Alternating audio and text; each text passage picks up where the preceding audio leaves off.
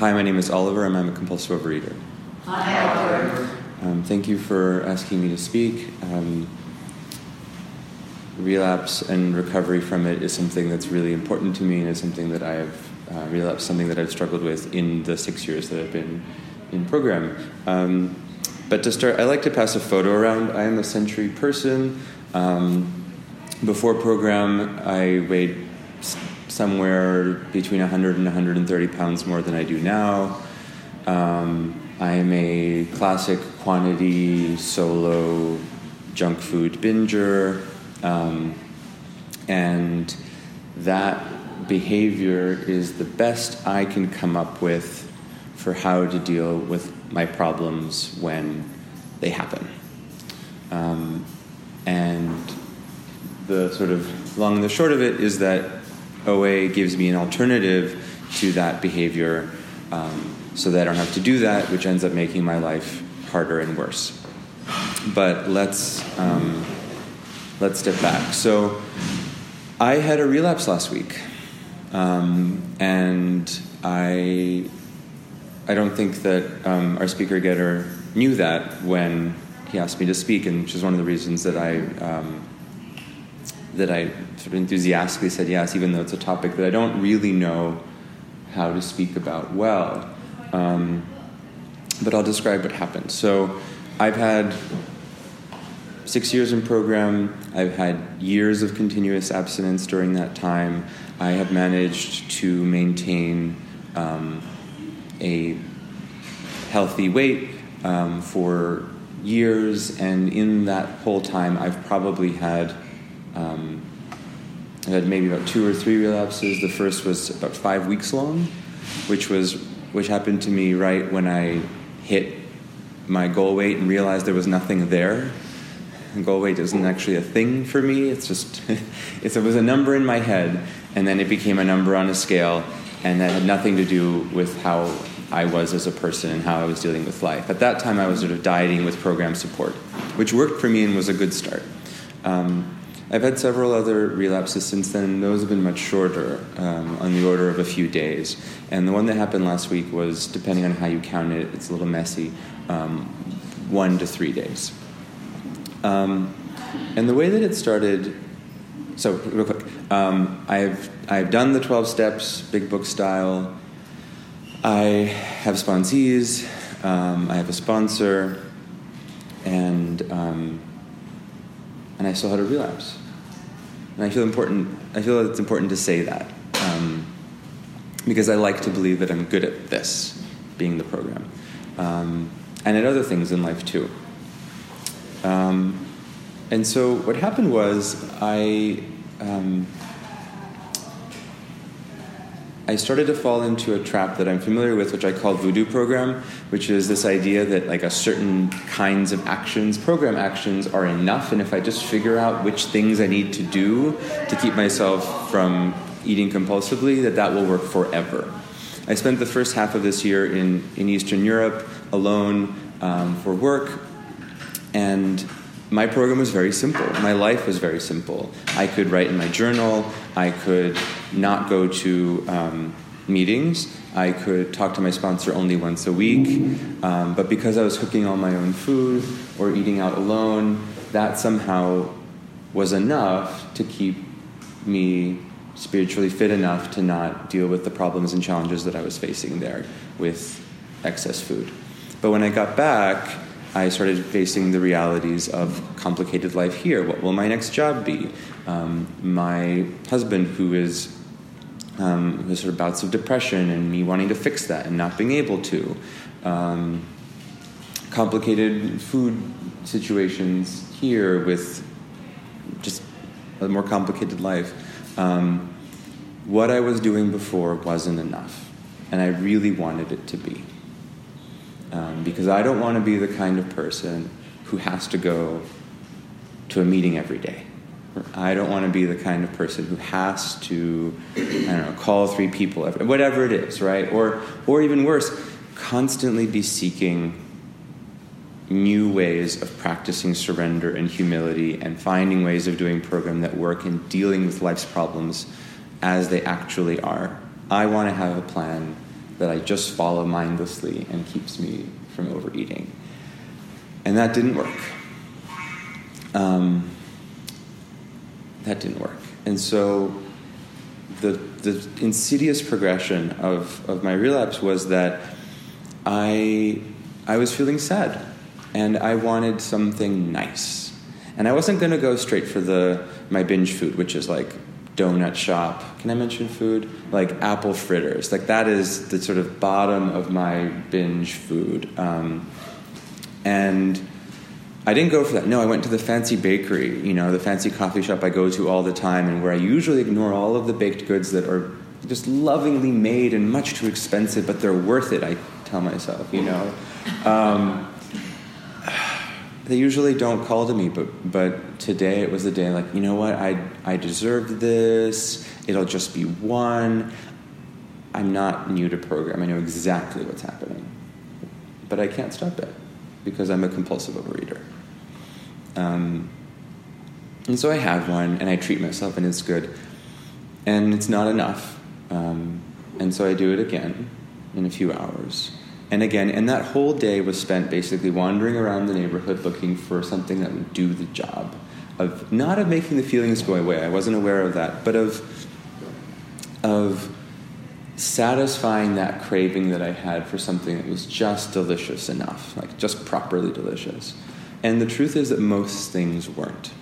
Even the fancy, expensive stuff wasn't.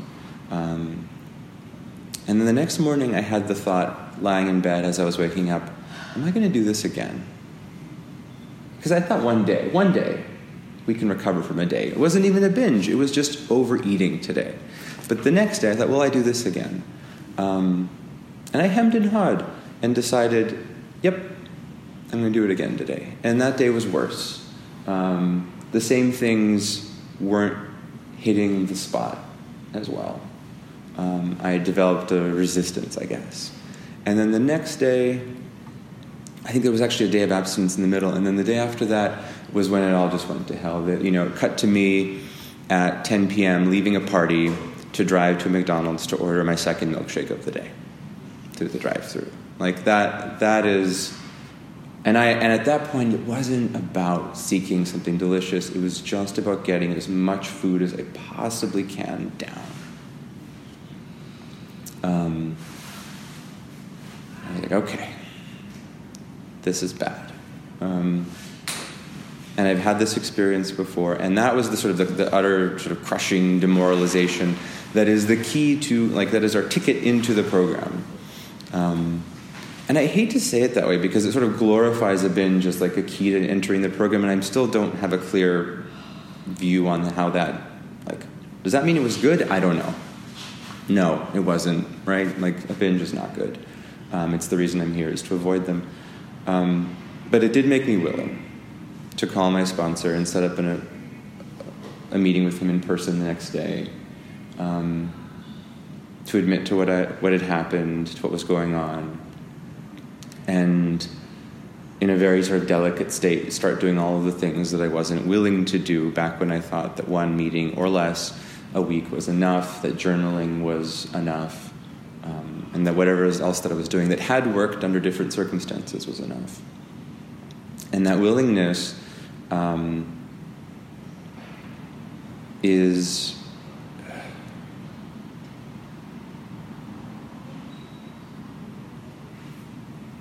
it's the first part, it's the first step. Um, the rest of the work that follows, right, is the steps. Right? The steps bring me to a connection to a higher power, and a higher power for me is, um, as it says in the big books in one of the appendices in the back, an inner resource.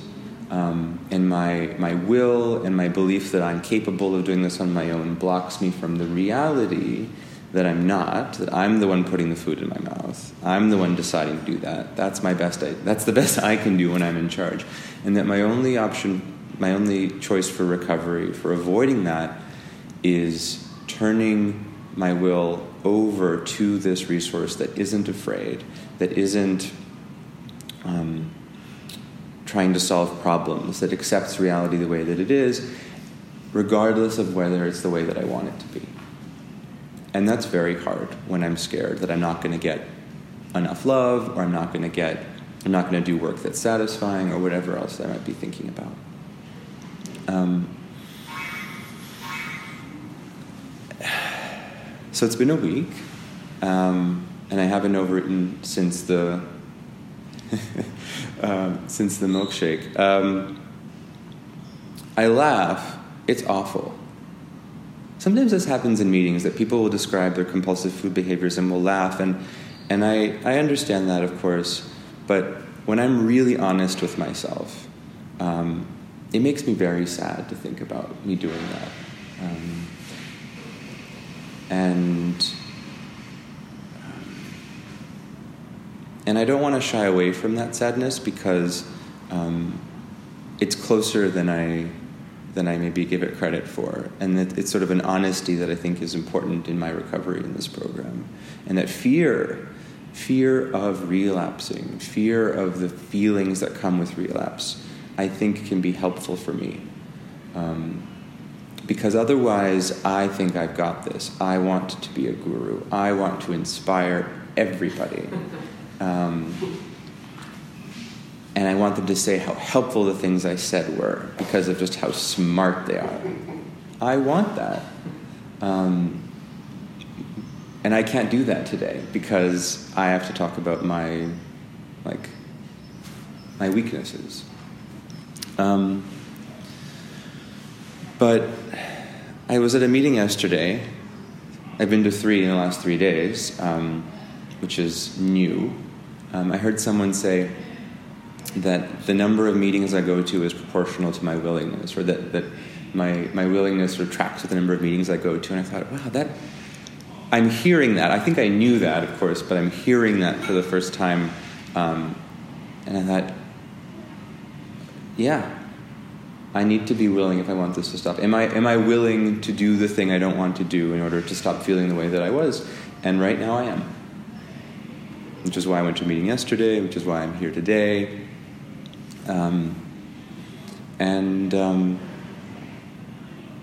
unlike the diets that I was on prior to program, I have a long history of, of, restricting to of dieting. Never, never successfully for long, but long enough for people to marvel at my weight loss and, and me to feel feel very good about it.